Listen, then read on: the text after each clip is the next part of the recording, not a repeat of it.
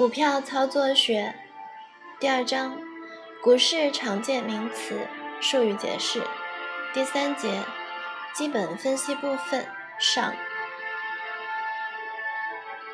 虽然这本书重点放在技术分析方法之介绍与运用，但是纯粹走技术分析路线，容易走火入魔，忽略投资的基本精神，这不是笔者所愿意见到的。一位优秀的股票操作者，绝不能仅是一介武夫。除了参与多空战斗，还需去了解战斗的原因。基本分析则是提供这方面的专业知识。纯粹的基本分析即是财务报表分析。以下就以此为介绍范围。读者熟悉这些名词后，就可以吸收基本分析方面的知识，并可以研究发行公司公开说明书中财务分析各项变动对股价之有利与不利影响。一、公开说明书常见之名词（括号一）财务总表，编制财务总表以简单实用为原则。主要项目通常有营业额、净利数、净利率、股利总额、自有资本比率及每股净值。二、净值，总资产减总负债便是净值。一般而言，净值包括股本、法定公积、资本公积、资产增值公积。以及累积盈余等项。三、股东权益，即指净值部分。四、流动比率，是显示流动资产与流动负债间的关系，通常是作为测验清偿短期负债能力的指标。它的计算计算公式为流动资产除以流动负债。用流动比率可以知道一元短期负债能有几元流动资产可以清偿，以及流动资产若高于流动负债，则余额是否可供周转运用。所以，财务健全的企业，其流动资产应远高于流动负债。依照台湾证券交易所有价证券上市审查准则规定。流动比率不得低于百分之百，即一比一。资产负债最常使用的一项比率就是流动比率。就企业财务观点看，流动比率高，表示该企业短期偿债能力强；但此项比率过高时，显示现金或流动资金过剩，造成资金浪费。并不一定是好现象。对债权人说，流动比率越高，其债权地位越巩固，故到期债务必能清偿。但对于公司股东来说，流动比率过高，并非公司之利，尤其应收账款与存货余额过大时，即可能产生账面虚胖之现象，更是不妙。因此，分析流动比率绝不能公式化，必须就流动资产与流动负债内容与性质加以检验。五、速动比率，又称酸性测验比率，乃指速动资产对流动负债的比率。一般所称的速动资产，包括现金、银行存款。短期投资、应收账款及应收票据等，而不包括存货及各项预付费用，因此是流动资产的一部分。此一比率系指企业在维持继续经营的状况下，经由正常融通资金程序支付正常融通资金成本，在极短期间内其所能取得现金。对流动负债的比率作用在表示企业即使资金周转发生困难，即其即时的偿债能力尚不至发生问题，因此此比率应超过一。六，负债与净值比率，又称负债比率。企业资本形成有外来资本对外负债与自有资本对内负债两种。研究企业资本结构时，就需研究两者的相互关系，也就是研究债权人权益与股东权益的关系。一般用以衡量彼此关系时，则研究股东对企业的投资额净值与债权人对企业的投资额负债的比率，其计算计算公式为负债总额比净值。此一比率可以表现企业长期偿债能力，因为负债是一种固定责任，不管公司盈亏，均需按期支付利息。有时还需偿还，负债与净值比率愈大，财务危机越严严重，可能无力偿还债务。例如，股东资本百分比增高，对外负债与利息负担减少，财务危机发生可能性减小。就债权人立场而言，负债与净值比率低。股东所供应之资产较多，故能保障债权人之债权。但若此项比率过低，对股东而言，并不一定有利，因为一企业的净值只要维持一定水准，足以保障公司信用就可以了，否则反成为资金浪费。七，自有资本率。计算公式为净值除以资产总值乘以百分之百。一企业之自有资本，即股东权益所占之比率越高，则其资本结构越健全。八、净值与固定资产比率，又称固定比率，是测验企业的固定资产。是否过度扩充，以及有无过分膨胀现象的指标。此外，还有表示固定资产中究竟有多少是以自有资金购置的作用。计算公式为净值乘以（括号资产减负债反括号）除以固定资产乘以百分之百。固定比率。以高于百分之百较适宜，如果低于百分之百，这企业财务结构通常不健全。若不是资本不足，就是固定资产过分膨胀。其变动原因有下列五种：圈一，分红过多；圈二，企业亏损；圈三，保留盈余；圈四，固定资产扩充；圈五。固定资产减少，企业经营者都以为固定资产扩充后，产量可以大增，降低成本，增加竞争能力，从而利润增加。所以，许多企业在营运达到高峰期时，大肆扩充生产设备，使资本膨胀，但是所得结果时常恰得其反，因为资本固定后。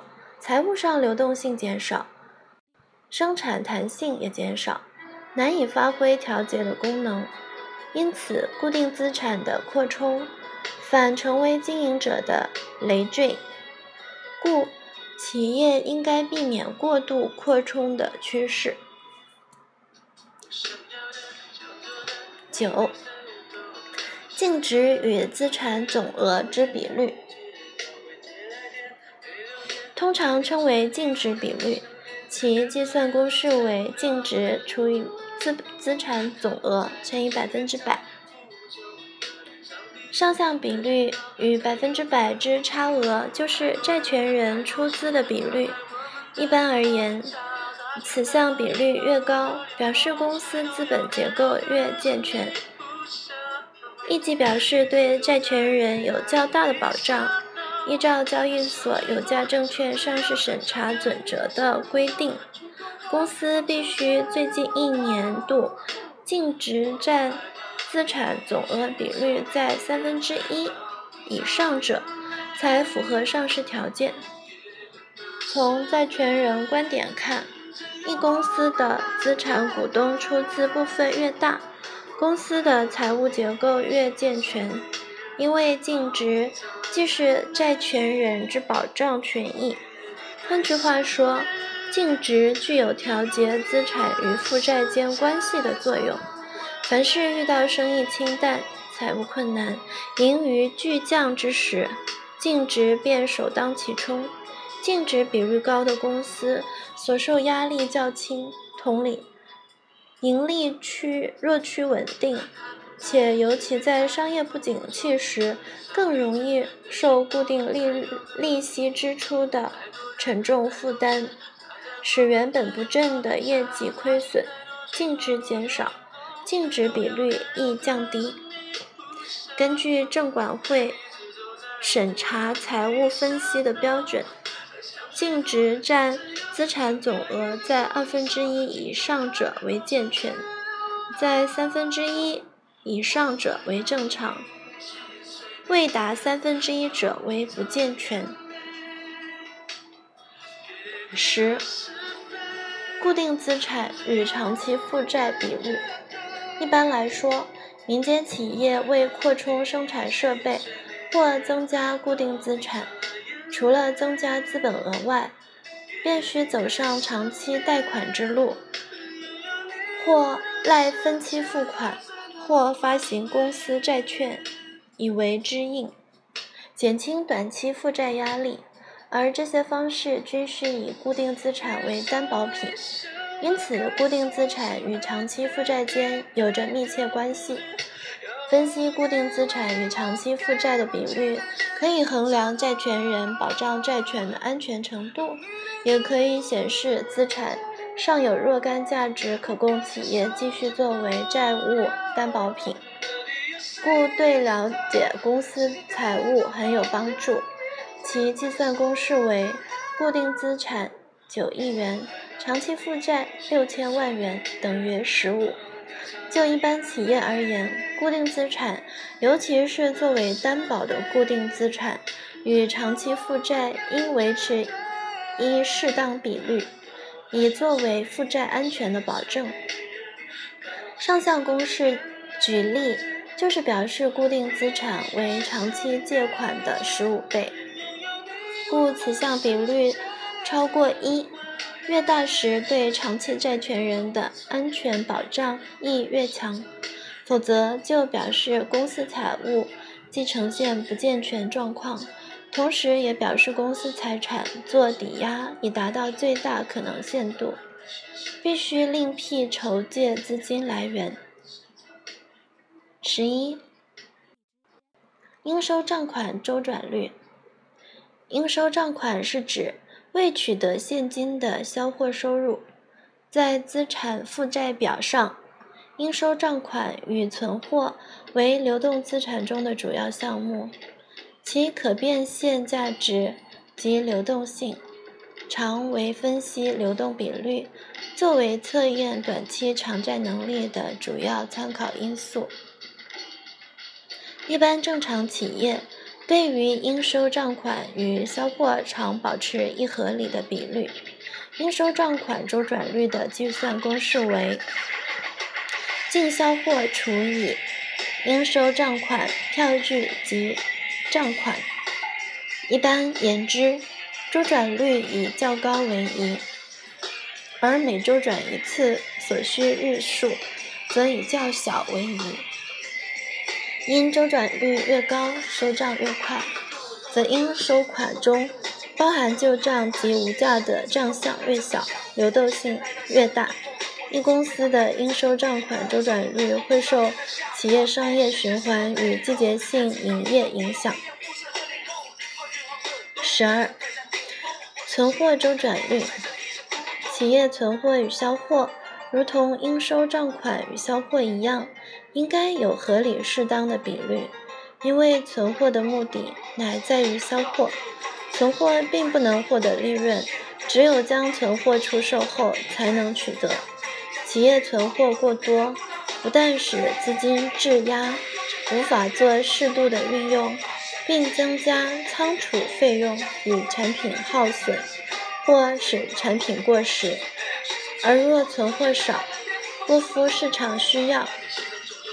因此，控制合理数量的存货，成为企业管理上一个最重要且需急待，呃，需急速解决的问题。研究存货与销货的关系，可以测验货物销售与重购的速度，或一年中存货补进次数的比率，可以发现存货是否过多或评价是否过高。进而提供销货效率及存货控制效能的尺度。存货周转率计算公式为：净销货除以期初期末平均存货，或销货成本除以期初期末平均存货成本。目前以第二种方法计算者为多。因为销货成本表示自存货转出而销售的成本，两者基础一致，所得结果较可靠。存货周转率提高表示流动性增大，也就是表示能够有效的控制存货。十三，固定资产周转率。表示固定资产全年的周转运用次数，用以测定固定资产之利用程度。探究固定设备有无过大投资及有无闲置固定资产，计算公式为：全年销货额除以固定资产期初期末平均额。十四，净值周转率。显示业主的自有资本运用情形，比率的高低表示净值运用效率如何。较高之比率表示周转快，自有资本之运用效率高；但过高之比率则表示依赖太多之介入款，过分举债经营；过低的比率则表示资金未充分运用，管理效率不高。计算公式为。全年销货额除以净值期初期末平均额。十五，账面价值。公开说明书中资产负债表下端列有该公司最近年度每股的账面价值，以供投资人选购股票时的参考。而当证管会审核新上市股票承销价格时，除了本益比、股利率外，尚需检核账面价值一项。由此可知，投资人购买股票时，账面价值亦是需考虑的一要素。一公司账面价值就是以资产减负债的净值表示。如果将股东净值总额除以发行股票的总股数，即得每股账面值。通常经营状况良佳、财务健全的公司之账面价值必会高于股票面值，因为公司每年若有盈余，除依照规定应提百分之十为法定公积外，尚有。特别公积与保留之盈余部分，因此公司每股账面价值自会提高。也就是说，净值的增加使公司股票面值价值增加。账面价值每年提高，就表示此公司资本结构越来越健全。但是股票账面价值的增加，并不能表示公司股票价值提高。而账面价值亦非现值或市价的表示，因为每当公司面临拍卖清算时，资产的变现价值会低于资产负债表上所列的账面价值。拥有大量土地之公司例外。因此，账面价值真正所表示的，并不是股东从企业所能取得的价值，是指清算价值，而是股东所投入企业的价值，包括未分配盈余部分。账面价值高的企业市价，并不一定与其成正比。同样的，每股账面价值低于面值的股票，亦会高出票面甚多。这就牵涉股票市场性质问题，这也是热门股与冷门股之最大区别。账面价值在股票的分析上是具有相当重要性的，因为从它可以找出投入企业资本额值及其将来平均收益或其变现价值的关系。可以从股市找出许多实例，就是。资产总值小而盈利能力反而较大，或资产数量大而盈利能力反小的企业极多。但是不可否认，仍不能忽视一企业的账面价值状况，因为盈利能力强的企业自然容易受到争相生产，降低利润是必然的趋势，而资产雄厚、赚钱少甚至赔钱的企业。可能由于日后合并，或全部清理资产，或部分让售土地，因此股价自会受到有心人支撑而维持高价。十六，销货收入，从损益表所列的销货金额的大小，可以反映企业基本活动能力的大小，也是了解某一企业的可靠资料之一。投资人选购股票作为长期投资时，除了注意它的安全性与获利率外，更重要的必须分析该企业的潜在性、成长性，分析未来的成长，可以从销货收入的增减看出端倪。因为销货收入的增减，乃是表示一企业经营活动能力的大小。如果销货额逐月增加，或者与去年同与去年同期相比，有大幅的增加，说明公司的营运正常，获得广大消费者支持，未来前途自是不可限量。不过，销货收入的增加，如系由增加营业费用而来，自必减少营业利益，故从利润观点来看，必须注意销货成本与营业费用的相关变化。分析销货收入时，必须与上期比较，才能解释营业额是否有增减，成长率是否提高。同时，还要与净利比较，才能更确切地表明营业额的增加是否是使净利比率增加。有些行业受同业竞争影响，采取薄利多销策略；有些则否。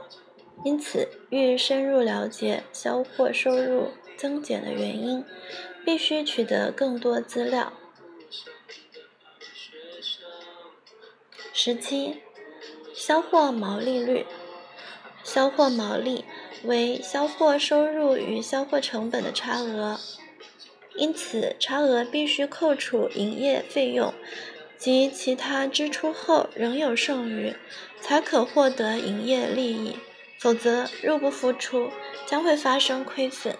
因此，此项差额的大小直接影响企业的财务结构及营业成果。计算公式为：销货毛利除以销货净额乘以百分之百，通常称之为销货毛利与销货比率，亦称毛利率。可以可以测验制造。管理与购买管理的效率，此项比率的高低决定于销货与销货成本两项。销货额之多寡，大部分受制于市场，所以经营管理者均努力于销货成本的降低，以获得较大毛利。从公司公布的财务报告损益表中，可以求得该公司的毛利率。通常此项毛利率的变动不会太大，因此投资人可以利用此项毛利率乘以每月公告的营业额，就可以测得公司获得的大概数，从而预测可能分配的股息，作为选择股票投资时的参考。十八，营业利益与销货比率。损益表里，营业利益是重要的数字，表示出销货的利润，也就是从正常进货、制造到销货业务的利润。因此，无论销货、销货成本及营业费用的任何变动，都足以影响营业收益的增减。为研究营业利益与销货间的关系，亦可用百分比表示。其计算公式为营业利益除以净销货乘以百分之百。通常利用此项比率作为测验企业经营活动的直接收益能力及经营与管理效率的比率。若比率高，表示经营的合理与有利性，也表示投资回报高。若是太低，可能为成本与费用增加的比例超过销货增加的结果，对于产品的售价可能有不利影响，投资报酬亦因此削减或消失。营业利益在营业循环中，如果长期具有稳定性，表示该企业属成功的经营。因为营业利益是决定最后净益的主要因素，所以任何会引起营业利益变动的因素，均应加以深入研究。稳定性营业净利不外乎：一、经营单位价格平稳或较低之货品销售；二、必需品；三、品质优良。存货适中，四，存货周转较快。